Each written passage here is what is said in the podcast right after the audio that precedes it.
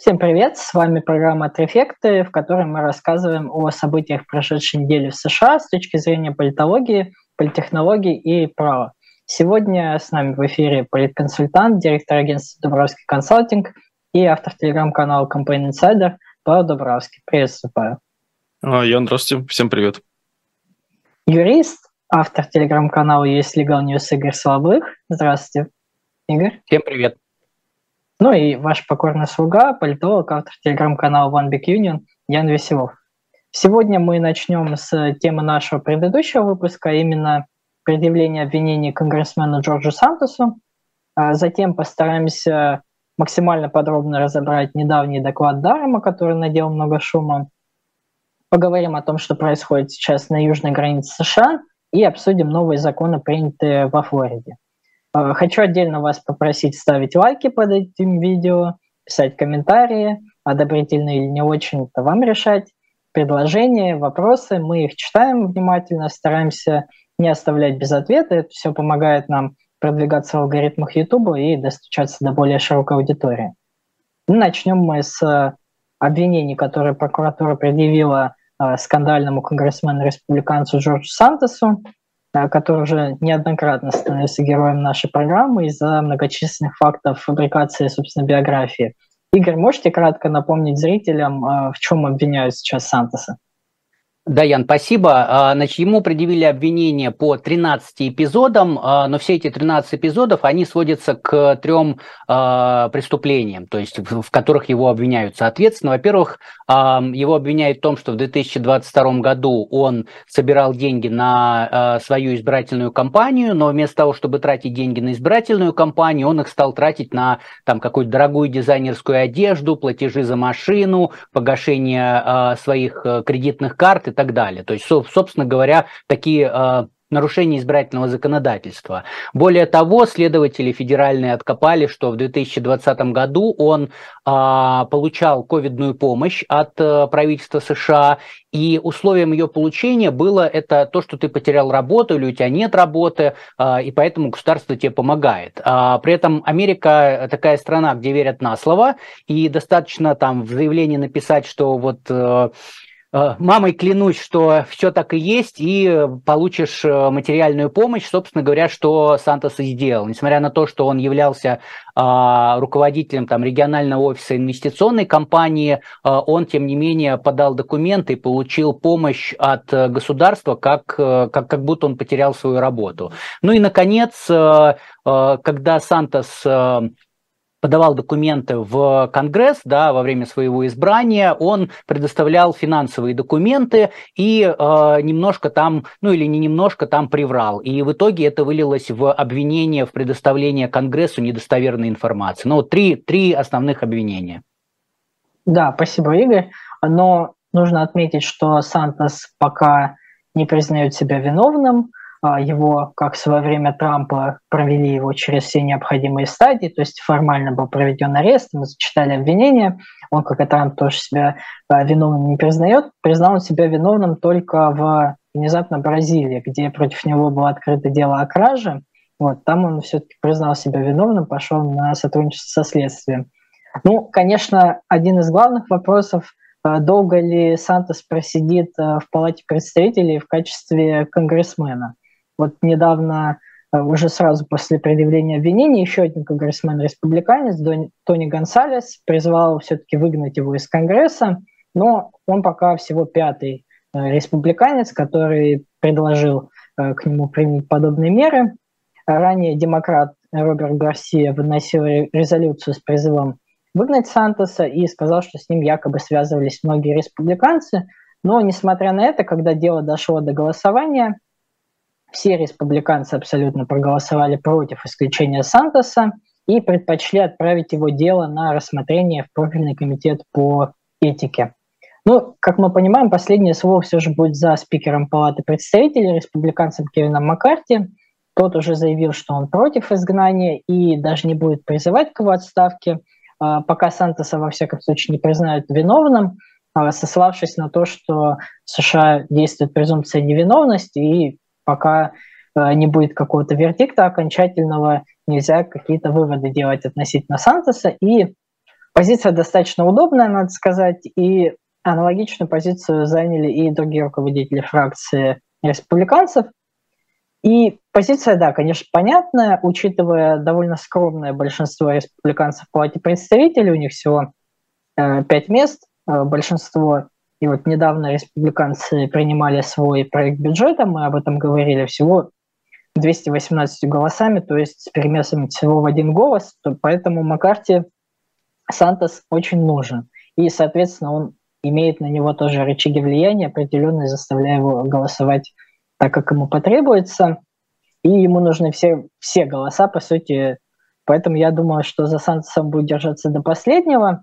Хотя, наверное, если бы у республиканцев было бы более широкое большинство, а сам Сантос представлял бы какой-то консервативный округ, а не колеблющийся в Нью-Йорке, то на него бы уже, возможно, надавили и принудили бы к отставке, потому что его место досталось бы республиканцу вновь.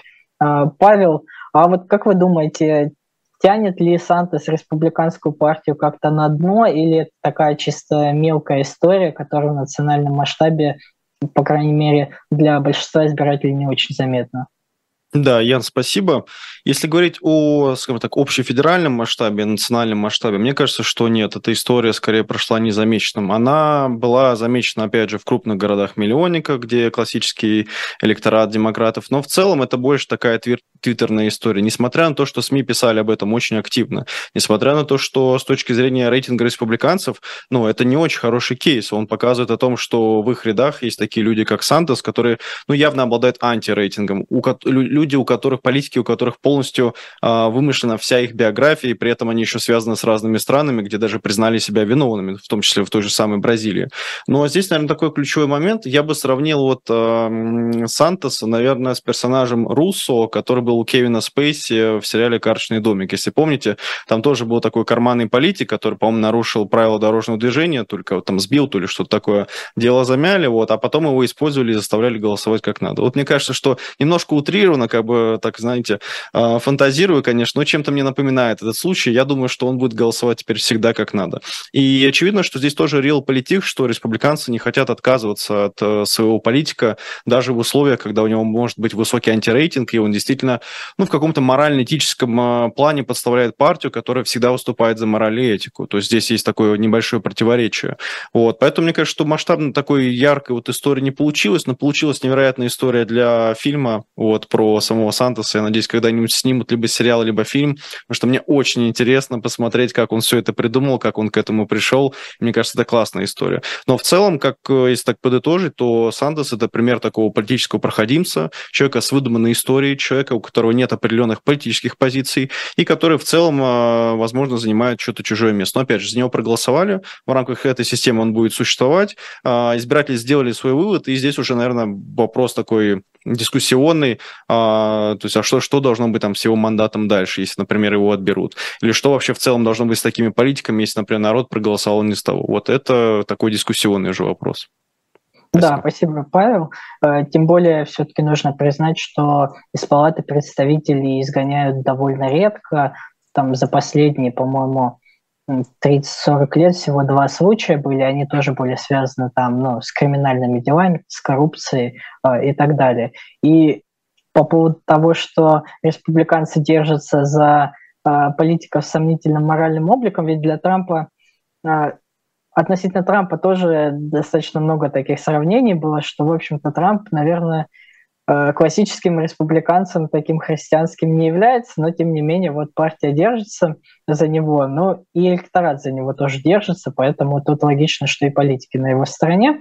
Вот, но перейдем, наверное, мы к основной теме нашего сегодняшнего выпуска. На прошлой неделе одним из главных новостных поводов стала публикация так называемого доклада Дарема, посвященному расследованию, да, именно так, в отношении Трампа из-за его предполагаемых связей его избирательной кампании с Россией. Поэтому постараемся посвятить этому побольше времени и, возможно, в будущем даже посвятим какой-то отдельный выпуск докладу Мюллера, докладу Дарема и вообще всей этой истории с так называемым Рашагейтом. Но сперва обсудим основные выводы доклада. Игорь, можете рассказать о Дареме, кто это вообще, что за доклад и о чем он? Да, Ян, спасибо. Я начну с такой, со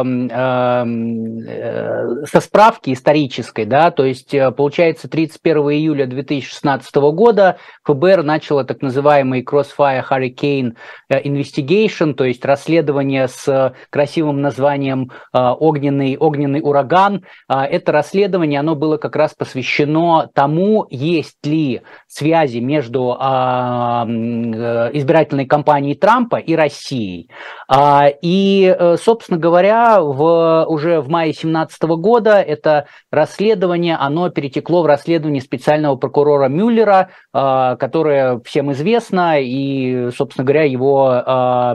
Огромный отчет тоже большинству людей известен. Мюллер проводил свое расследование 2 года. В итоге он пришел к выводу, что, значит, нет доказательств того, что был какой-то сговор между компанией Трампа и Россией, но... При этом он пришел к выводу о том, что Россия действительно вмешивалась в выборы. Он сказал, что это происходило через там 2 способа. Первый способ это был через кампании в социальных медиа, которые проводила как раз Конкорд и компании, связанные с Пригожиным, да, где и цель этих действий, она была там поддерживать Трампа и выступать против Хиллари Клинтон.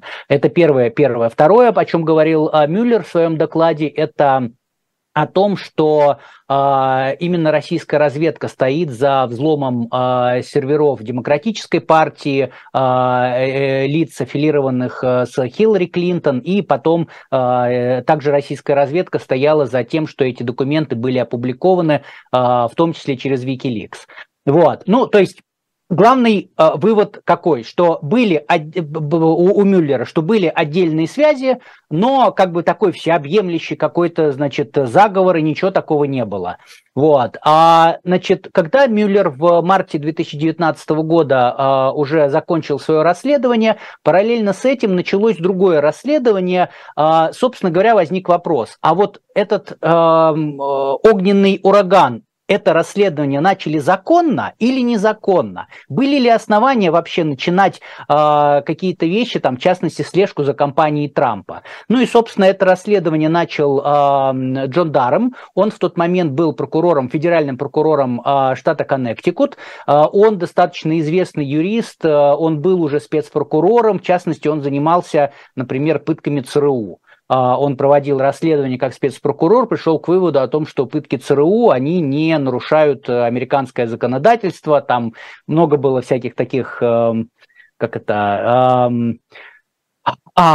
аккуратных слов и выводов, но, как бы, тем не менее, итог вот один. Значит, собственно говоря, вот, по сути дела, с мая 2019 года ведется расследование о расследовании, да, и с какого-то момента это у нас с 2020 года это расследование начало производиться Даремом как специальным прокурором. То есть для чего было это сделано в 2020 году? Потому что специальный прокурор – это такой мини-прокуратура. То есть он не должен согласовывать свои действия, он может предъявлять обвинения, ему выделяется финансирование, он может нанимать людей, он может ходить в суд и поддерживать там обвинения. То есть это он действует абсолютно самостоятельно. Ну вот, собственно, в 2020 году ему такую самостоятельность и... Далее, для того, чтобы никто, в том числе, если Трамп не изберется новым президентом, не мог на него повлиять. И вот последние годы этого расследования, оно длилось 4 года, Дарем, собственно говоря, действовал уже при Байдене, при новом генеральном прокуроре, и 2 раза в своем отчете Дарем поблагодарил генерального прокурора Гарланда за то, что тот обеспечил то, что обещал, что офис специального прокурора мог действовать самостоятельно, и генеральный прокурор в его работу не вмешивался. Значит, ну, собственно говоря, вот спустя 4 года появился отчет. Перед тем, как там еще к отчету переходить, я скажу, что, ну, по большому счету, в данном случае успешность, неуспешность специального прокурора измеряется количеством обвинений. Если Мюллер предъявил 34 обвинений, вернее сказать, обвинений было больше, он 34 людям предъявил обвинения, в том числе американцам, русским и так далее, то Дарем предъявил обвинение всего только 3 человекам и 3 людям, и для Дарема все закончилось не очень хорошо, потому что один из них это Кевин Клайнсмит, он признал свою вину, и его там осудили, ему дали условный срок какой-то небольшой, и он признал свою вину в том, что он изменил, подделал документы для продления ордера на слежку за компанией Трампа, и при этом это было четвертое продление. То есть, по большому счету, к первым трем ударам претензий никаких не было. Ну и двое других людей, которым предъявили обвинения, и их обоих оправдали. Первый это был Игорь Данченко, который был одним из, скажем так, соавторов досье Стила, которое выяснилось, что, ну, досье Стила, мягко говоря, не очень правдивая. Но при этом Данченко пытались привлечь к ответственности не за то, что он был автором этого ложного досье, частично ложного досье Стила, а за то, что он дал неправильные ложные показания ФБР. А его оправдали, как и оправдали второго человека, это Майкл Суссман, это был юрист, который представлял интересы, по сути дела, Хиллари Клинтон, компании лиц, аффилированных с ней, и он предоставил информацию в ФБР, и Дарем предъявил ему обвинение, что эта информация была ложной. Но на самом деле, как бы, там нужно было доказать умысел у Дарема не получилось доказать, поэтому Суссмана тоже оправдали. Ну вот, собственно, такой и итог, если коротко об отчете, о том, что к нему привело и как это все создавалось. Угу. Павел, а что вам, вот вы читали доклад с Игорем вместе? Я, к сожалению, не успел, только выжимки успел прочитать. Что вам именно показалось самым интересным в докладе? Да, Ян, спасибо. Если кратко, то перечитывал оба доклада, вот они в целом по 400 с чем-то страниц, я надеюсь, что наши зрители и подписчики это оценят, поставят нам лайки, потому что прочитать 800 страниц там за субботу-воскресенье, особенно когда это Family Day, достаточно тяжело, но не суть. Тут знаете как, что вот одно без второго не может существовать, то есть доклад Дарема, он без доклада Мюллера не может существовать. Давайте я, наверное, здесь выступлю таким критиком этого доклада, первого Мюллера. Что меня конкретно смутило? По указанию, как Игорь правильно абсолютно сказал, было две линии атаки. Первая – это медийная кампания в социальных сетях, вторая – это встречи Трампа, которые касались там русских лиц, там как вот Russian Nations, или как там Nationals так называлось оно. Давайте сразу со второго. По второму вообще не было никаких доказательств, и базовая атака по Трампу велась именно с позиции того, что вот кто-то из его коллег мог с кем-то там встречаться, либо были зафиксированы эти встречи. Но в целом, я потом в докладе Дарема про это подробнее расскажу, что на самом деле с точки зрения Дарема все, что началось вот именно расследование и причины этого расследования, это, по сути, работа нарушения собственных принципов ФБР и требований к расследованию, то есть когда начинаются эти расследования, какие основания должны быть. Второе, это то, что все началось вообще в целом с того, что один из помощников Трампа поехал в Лондон, где встретился с тремя представителями Австралии, австралийского консульства, где он сказал, что, знаете, а мы на самом деле будем дезинформацию против Хиллари Клинтон использовать, и вообще плохую информацию против нее. Ну, это называется базовое ведение избирательной кампании, когда кто-то из штаба просто рассказал стратегию штаба. Использование такой информации не имеет под собой никакого нарушения законодательства в целом. Более того, оно, как бы, ну, может, морально совершенно неправильно, но любой избирательный штаб всегда строит свою кампанию по двум линиям.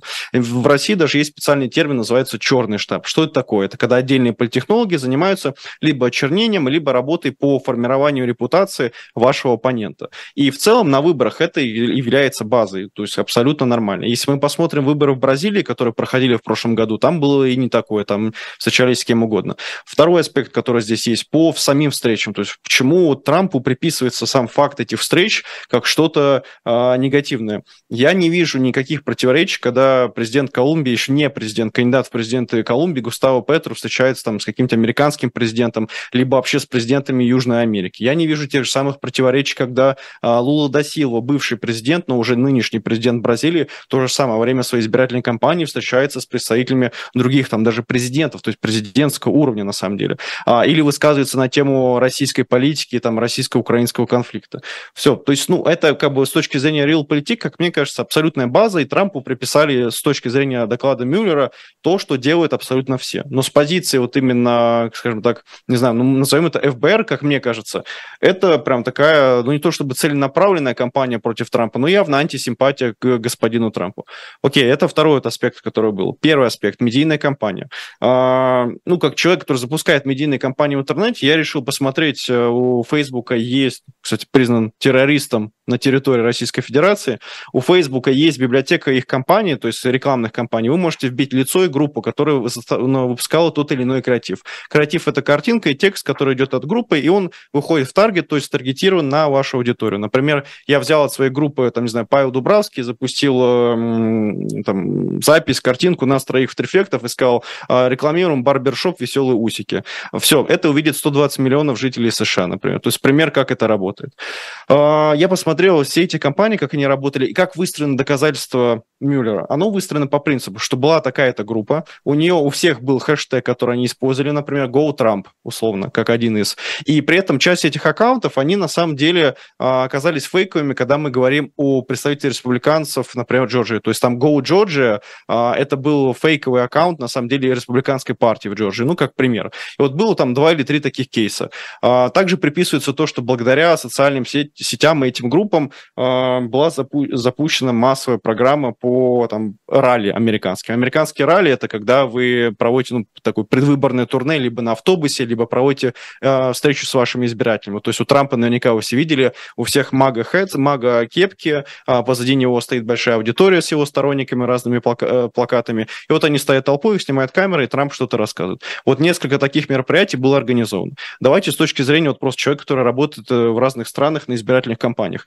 Вы, когда видите инициативную группу из 100 тысяч подписчиков, неважно, Твиттер это или другая социальная сеть, вы просто видите, что, ага, ну, есть какое-то объединение, они нам написали официально, мы как штаб их проверили, вроде все окей, ну, хорошо, пусть организовывают. Мы просто дадим им лейбл, дадим им картинки PNG, они распечатают эти плакаты, выйдут с ними, все. Юридически мы вообще за это не ответственны. Вот примерно так и работает избирательный штаб. Мюллер приписывает вот такую систему к тому, что это был целенаправленный ход Российской Федерации, потому чтобы, не знаю, что-то сделать. При этом я не говорю, что Российская Федерация никак в этом не участвовала, я вот обсуждаем конкретно Трампа и как бы есть ли у него там русский след, именно что ему прям помогали. Второй аспект еще по социальным сетям, что я посмотрел не отдельные там части рекламы, которые остались в архиве, потому что на данный момент Цукерберг все это удалил. То есть мы не можем найти те группы, где вся эта реклама запускалась. В чем там загвоздка? Что, например, по одному и тому же мероприятию группа «Мусульмане за Трампа», ну как-то так называлось, или «Мусульмане за Америку», говорят, не надо ни за кого голосовать, мы против. Эту группу предписывают Конкорду.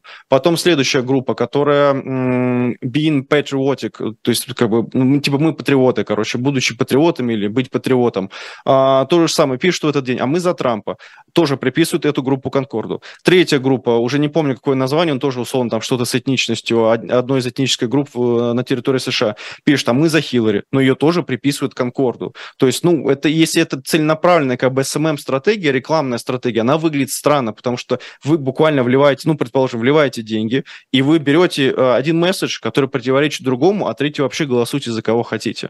Вот меня смутили именно такие моменты, что не было доказательной базы с точки зрения того, как работают социальные сети. То есть все, что приписывается, это флешмобы, это то, что были организованы ралли, и то, что было несколько групп, включая 3 таких больших группы, с которыми сумела достичь больше 126 миллионов охватов американских даже не избирателей, а в целом американцев.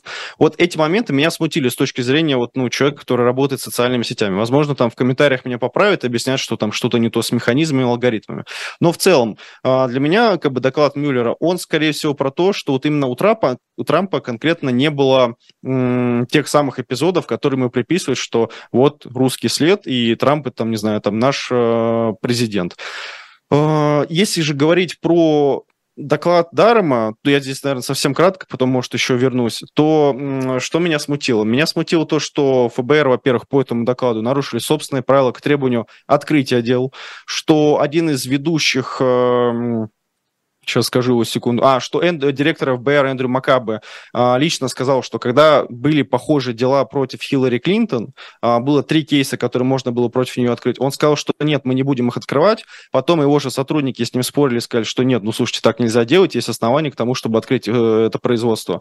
Он им ответил на это, окей, ладно, но только под мою личную ответственность, и только я единственный буду в бюро принимать по этому решению. Меня этот момент очень сильно смутил, потому что он буквально говорит о том, что те же самые критерии применяются к Трампу Хиллари совершенно по-разному. Также есть еще, по-моему, Лиза Пейдж, это помощница Макабе, есть известная ее цитата, которая тоже была проанализирована в этом докладе и опубликована, где она там переписывается с одним из представителей ФБР, и у них буквально там следующая переписка, что ты же понимаешь, что Хиллари может быть нашим следующим президентом, и не стоит класть голову в пасть ко льву. Он там как метафора с медведем на английском языке, но я на русский сразу адаптировал. И там следующая фраза, что думаешь, она вспомнит, что это было дело Министерства юстиции, а не ФБР. То есть, ну, буквально внутренняя переписка показывает, что сами сотрудники между собой считают, что лучше не развивать это дело против Хиллари Клинтон. Хотя, опять же, также некоторым сотрудникам ФБР Дарем показал, что у американского штаба Хиллари Клинтон уже изначально до Russiagate за 3-4 месяца была такая стратегия, потому чтобы обвинить Трампа в связях с Россией.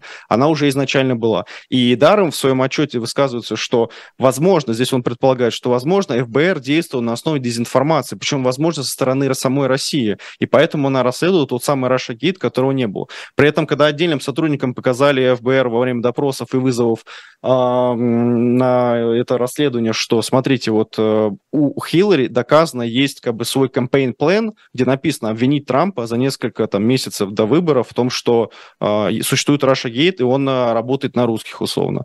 И когда некоторые сотрудники это увидели, то там даже описывались элементы, как они вставали, уходили своими адвокатами, советовались, потом приходили расстроены, говорили, что мы реально никогда это не видели, мы об этом не знали.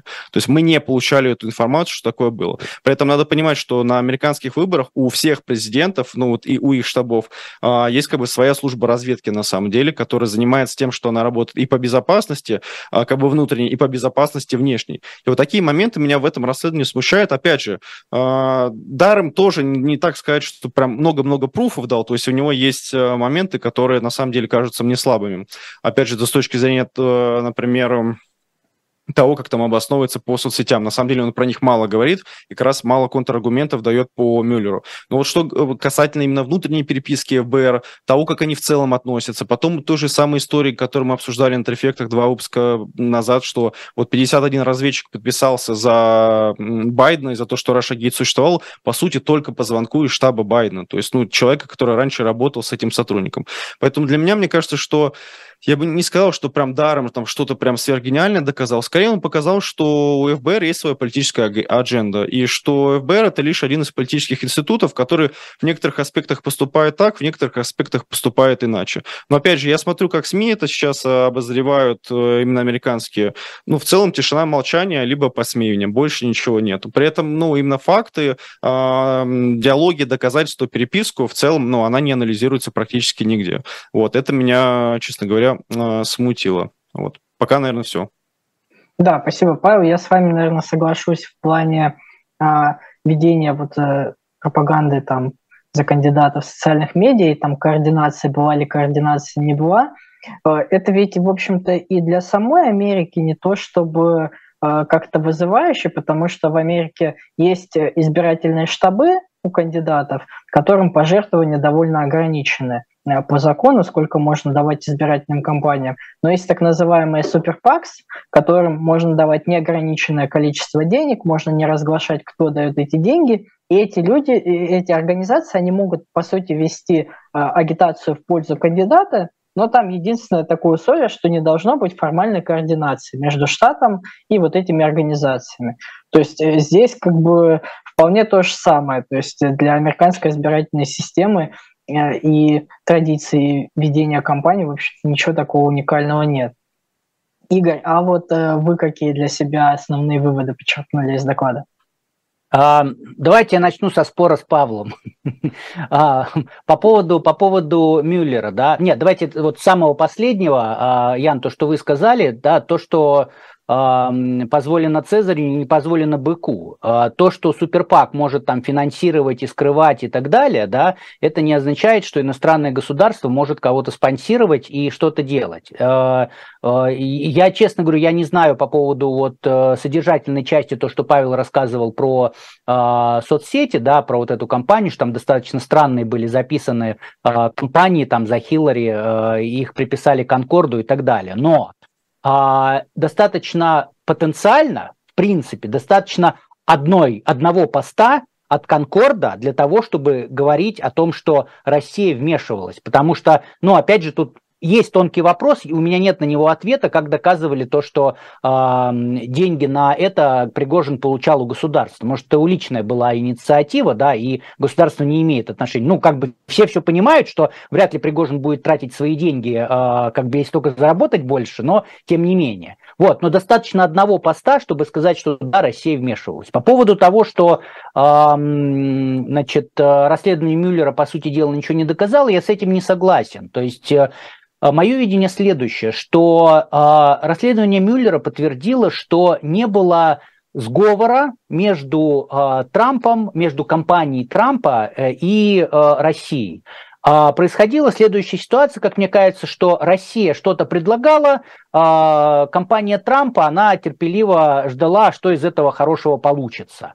Вот. Но при этом сама не провоцировала, не говорила, дайте нам это, дайте нам то, давайте вот пойдем таким образом и так далее. Но, тем не менее, да, мы можем посмотреть, что, чем закончилось расследование Мюллера. Оно закончилось уголовными делами. И если мы посмотрим, то там...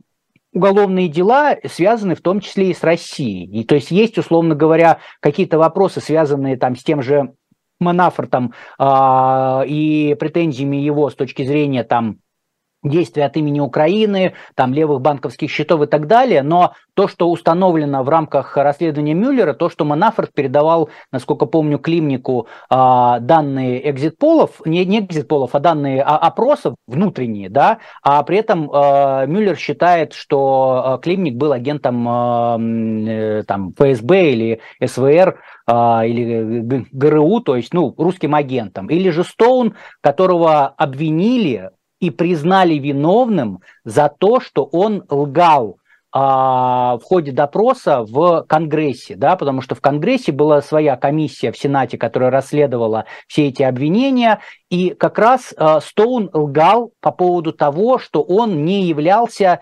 контактным лицом, который действовал от имени компании Трампа с WikiLeaks. Его признали виновным. То есть мы, ну, потом его Трамп помиловал, да, мы сейчас можем опять же там говорить, так ли это было, не так, но тем не менее его признали виновным. Или, например, эпизод с Трампом-младшим, который встречался с Весельницкой. Опять же, по заключению Мюллера она действовала от имени Российской Федерации. И там даже есть переписка, да, о том, что, так сказать, замануха была для этой встречи, то, что у нас есть данные о том, что, значит, про коррупцию Хиллари Клинтон. Хотя на самом деле там Мюллер описывает, что Трамп-младший, он сказал, что а какие у вас доказательства? Вот. И после этого Весельницкая слилась и стала говорить про закон Магнитского, вот. И то есть никаких доказательств не предоставляла, и то есть на самом деле это был такой предлог. Но тем не менее, как бы как предлог это использовалось, да. Или Флина мы возьмем, которого в итоге и не только возбудили в отношении него дело, но и потом еще и уволили из администрации по настоянию Майка Пенса. За что? Потому что он врал относительно своей встречи с российским послом. То есть я понимаю, Павел, то, что Павел говорит, что там, ну, все выстраивают отношения и так далее, ну а врать-то зачем? Опять же, никого не судили за... там, контакт с российским послом или за передачу документов, даже если это человек-агент там, ФСБ, ГРУ и так далее. То есть, но то, что огромное количество лжи, это все окружало, это так. Но это соотносится с выводами Мюллера. Мюллер не говорит о том, что как бы был какой-то сговор. Сговора не было, были отдельные контакты членов, опять же, не в целом компании Трампа и не лично Трампа, а отдельных членов компании, избирательной кампании Трампа с Россией, там, с российскими представителями. Вот. Это что касается Мюллера. Что касается Дарема... Так, сейчас я просто посмотрю. Ну, я думаю, я не буду уходить прямо глубоко, скажу просто некоторые вещи. Я думаю, что нам действительно нужно будет какую-то отдельную программу делать, чтобы глубоко уйти. Но что касается Дарема, я это вижу не совсем, как видит Павел. Значит, смысл расследования Дарема был сказать, было ли законным начало расследования против компании Трампа? Вот это вот самый, значит, самое изначальное расследование. И, собственно говоря, это все, на что отвечает Дарем. Он не оценивает доказательства в отчете Мюллера, он не оценивает доказательства там, я не знаю, Флина, того же Манафорта и так далее. У него очень узкая сфера. Он должен ответить на вопрос, было ли законным расследование. И в целом он говорит, как бы, что вроде как неправильное было расследование и вроде как незаконное. Но с моей точки зрения, если мы говорим о чем-то незаконном, значит, должна быть уголовная ответственность или какая-то ответственность. Кто понес ответственность после расследования Дарема? Никто. То есть это говорит о том, что... На самом деле расследование Дарема показало, что нарушений закона при начале расследования Харрикейн, нарушения закона не было. Было нарушение каких-то внутренних норм. Дальше вопрос, а было это нарушение или нет? То есть Павел вот сказал, что были нарушены правила возбуждения уголовных дел. И это тоже не так все просто, потому что, например, сам Дарем, он ссылается, да, о том, что есть 4 вида расследования. То есть там есть assessment, то есть такая типа оценка, есть preliminary, там предварительное расследование, есть само, там full investigation, полное расследование. Так вот, ФБР решило начать full investigation. Полное расследование. И Дарем говорит, что это было неправильно. Нужно было начинать с preliminary investigation. Дарем не говорит о том, что не было вообще оснований никаких для расследования, потому что он говорит, сейчас у меня даже цитаты, да, на 54-й странице доклада он говорит, что нет вопросов, что у ФБР была обязанность проверить информацию, которую она получила от Пападопулоса. И более того, когда Дарем сам по себе, он говорит, то, с кем он это обсуждал, там тоже ситуация не такая простая, потому что он считает, что расследование было неправильно, вот это full investigation проведено, нужно было preliminary, начинать с него, и если бы оно там показало и так далее. Но, например, генеральный инспектор ФБР, который проводил свою проверку, он считает, что было нормально, и вот это требование, вот этот порог, который необходим для возбуждения full investigation, полного расследования, его достаточно нормально, он был встречен, соблюден и все хорошо. А Дарем считает, что нет, не был. Он приводит, Дарем приводит цитаты, например, 2 агентов, не раскрывая их имени, да, и они говорят, что основания для расследования they were thin, они были тоненькие. Но тоненькие, это не значит, что там расследование само по себе незаконно. Это значит, что, ну, такая спорная ситуация. Более того, там он цитирует, например, на 55-й странице один из руководителей NSA, да, NSA это... как это, шутка такая есть, что NSA расшифровывается No Such Agency. То есть это такое самое секретное агентство по разведке США. Вот человек из NSA, он сказал, что вот эта записка, на основании которой началось расследование, она была poorly written, то есть так слабо написано. Но опять же, слабо написано, это не значит, что была какая-то незаконность. А при этом я хочу обратить внимание, что Дарем-то он не отрицает доклад Мюллера. У него на странице 7 он говорит, что он использует информацию, которая была в докладе Мюллера, в расследовании генерального инспектора ФБР и в расследовании Сената, комитета Сената по разведке, который расследовал тоже вот эти все вопросы, связанные с кампанией Трампа и Россией. И он называет их diligent, прилежный, это он говорит diligent work, которая была проведена, то есть он говорит, это прилежная работа, которая была сделана. Он не отказывается, и он говорит о том, что были свидетельства о попытках России вмешиваться в выборы. То есть он исходит из этого. Ну и, собственно говоря, нужно понимать, что, да, действительно, инициировали как бы проверку слова вот этого вот советника Трампа Пападопулоса, который говорит о том, что сказал, что Россия там нам... ну, Павел это упомянул, он 2 австралийским дипломатам сказал, что Россия нам маякнула, что она там готова предоставить какую-то грязь на Хиллари Клинтон.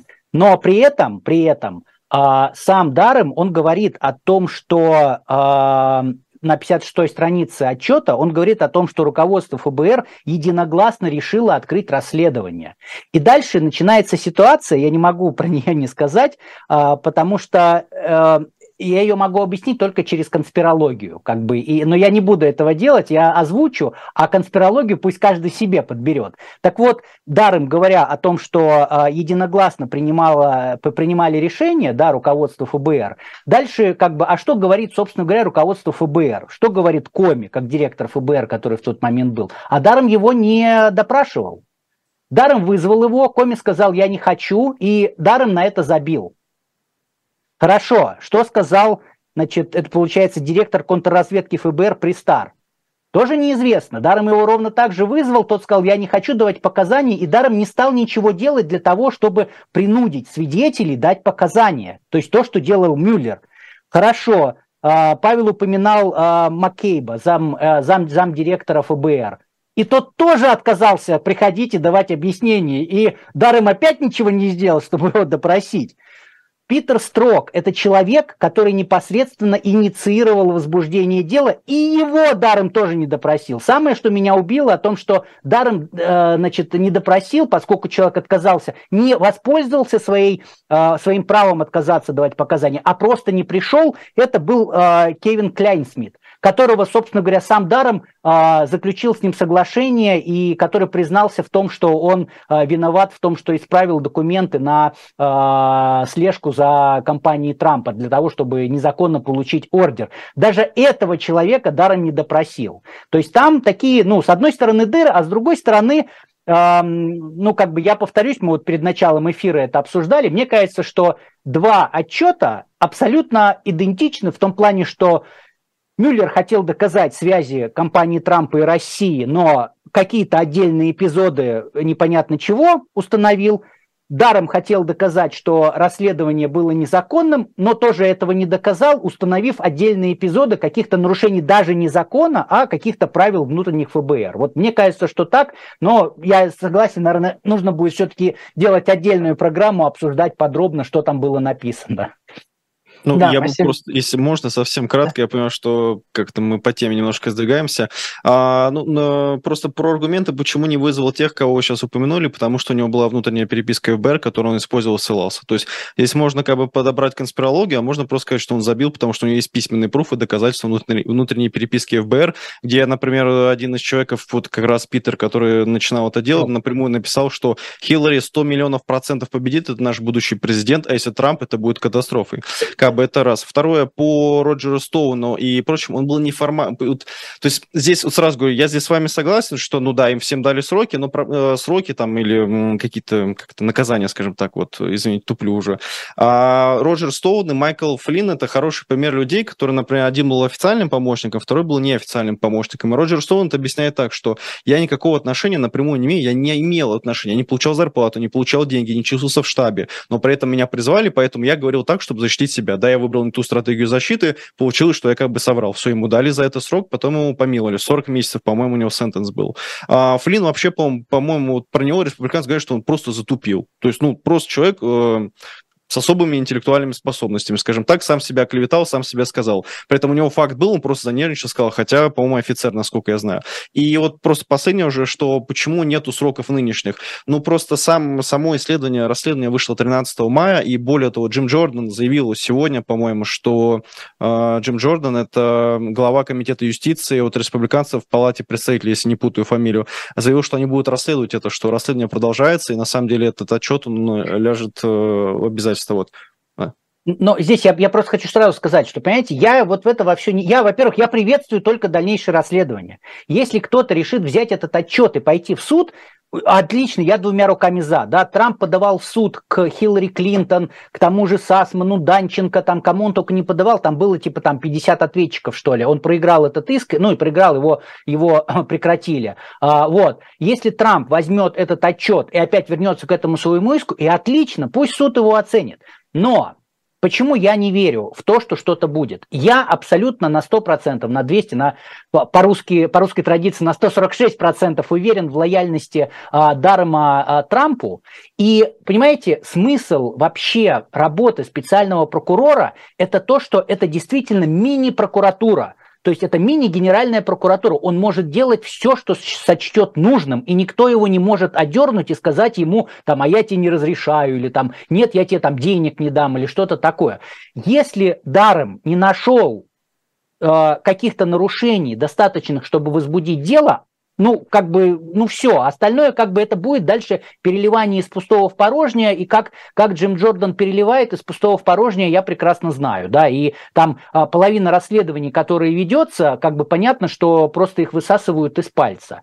Поэтому, опять же, пусть ведут, отлично, они сделают свой репорт, мы его прочитаем, мы расскажем зрителям про этот репорт, а еще лучше, если в суд пойдут, потому что в суде судья оценит, как такая нейтральная страна оценит до сторон, да, поймет, там, это правда, это неправда, вот это я оцениваю так, это так. Вот поэтому я двумя руками за оценку, но я вот уверен, что ни к чему не приведет, потому что, опять же, Мюллер 2 года, Дарем 4 года, как бы, ну, то есть, как бы 4 года, при этом, возвращаясь, да, почему не опросили, то есть я понимаю, да, Строк, Дарем там цитирует Строка, он какими только словами не называл Трампа, и там и идиотом, и всякими разными словами, то есть, ну да, действительно, Строк не любит Трампа, но это же не преступление, и можно предположить, что, наверное, там Строк, может быть, там он что-то как-то вот превысил свои полномочия. Ну так ты поговори со Строком, ты у него спроси, пусть он тебе объяснит. Но Дарем-то это не сделал. Почему он не сделал? Может быть, потому что он действительно как бы решил, что ну вот все понятно, раз ругался на Трампа, значит такой плохой.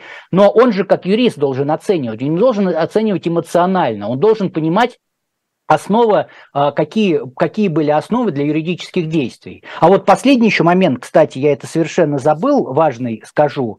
Значит, дело в том, что одних слов действительно, то есть получается, что с одной стороны вроде как только слова Пападопулоса послужили основанием для проверки.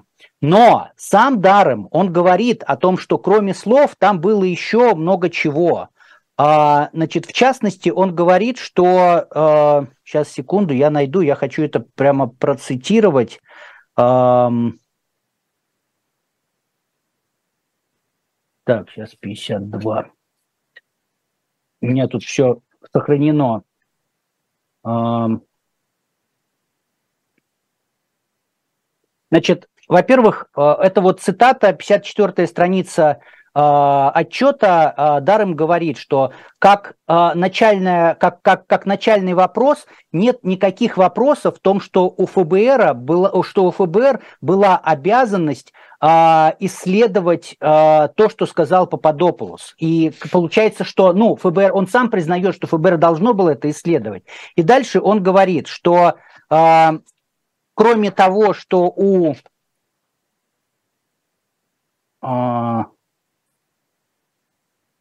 Кроме того, что были эти слова, да, вот все нашел, 58-я страница, он говорит, таким образом, во время начала Crossfire Hurricane Investigation у ФБР были, первое, публично доступная информация касательно того, что Пападопулос, у него есть определенная роль официальная в кампании Трампа как волонтера по иностранной полисе. Второе. Информацию, которая была получена от тех самых австралийцев о том, что Пападопулос сказал, что вот Россия намекнула, мы вам можем предоставить. Третье. Информация по поводу того, что Россия, скорее всего, вмешивается в выборы. Это сам Дарем говорит. Четвертое. Очень важное. Трамп публично заявил, значит, он запустил такой, он сказал, типа, русские, если вы меня слышите, значит, когда появились слитые e-mail, найдите мне 30 тысяч e-mail от Хиллари Клинтон, которые найти не могут. То есть, соответственно, это призыв был Трампа к тому, чтобы к русским, который был сделан напрямую. Можно говорить, что это шутка, что это там преувеличение и так далее, но в комплексе это все есть. А самое главное, что за несколько дней до того, как началось расследование, был выпущен первый транш информации со взломанных серверов. И вот логика такая, что Дарем сам об этом говорит, что нужно оценивать не отдельную информацию, а вот в совокупности. И получается, он все равно даже в совокупности в этой, он говорит, что все равно недостаточно. Ну, с моей точки зрения, например, достаточно. Да, спасибо, Игорь. Мне вот показалось забавным в отчете, что Дарем прямо так не говорит, что расследование против Трампа было таким, знаете, политическим заказом компании Хиллари Клинтон. И если он это как-то пытался доказать в рамках своего расследования, то у него это не вышло, потому что в отчете он этот тезис не выдвигает. Но он его выдвигает все равно в такой, знаете, очень витиеватой форме, потому что он ссылается на данные, полученные от источников в российских спецслужбах. Вот. И эти источники, они говорят, что русские были убеждены, что вот именно Клинтон стоит за всем этим Рашагейтом. И Дарем как говорит, ну, я вот не утверждаю, но вот такие данные есть. Стоит ли доверять этим данным? Ну, я лично не уверен, особенно зная, как работают российские спецслужбы, учитывая весь кейс Украины, мы это, в общем, очень хорошо все увидели. Но вот момент такой есть. Ну и скажу немного об общественной такой реакции на публикацию доклада. Консерваторы, конечно, говорят, что это такое невероятное открытие заговора внутри спецслужб.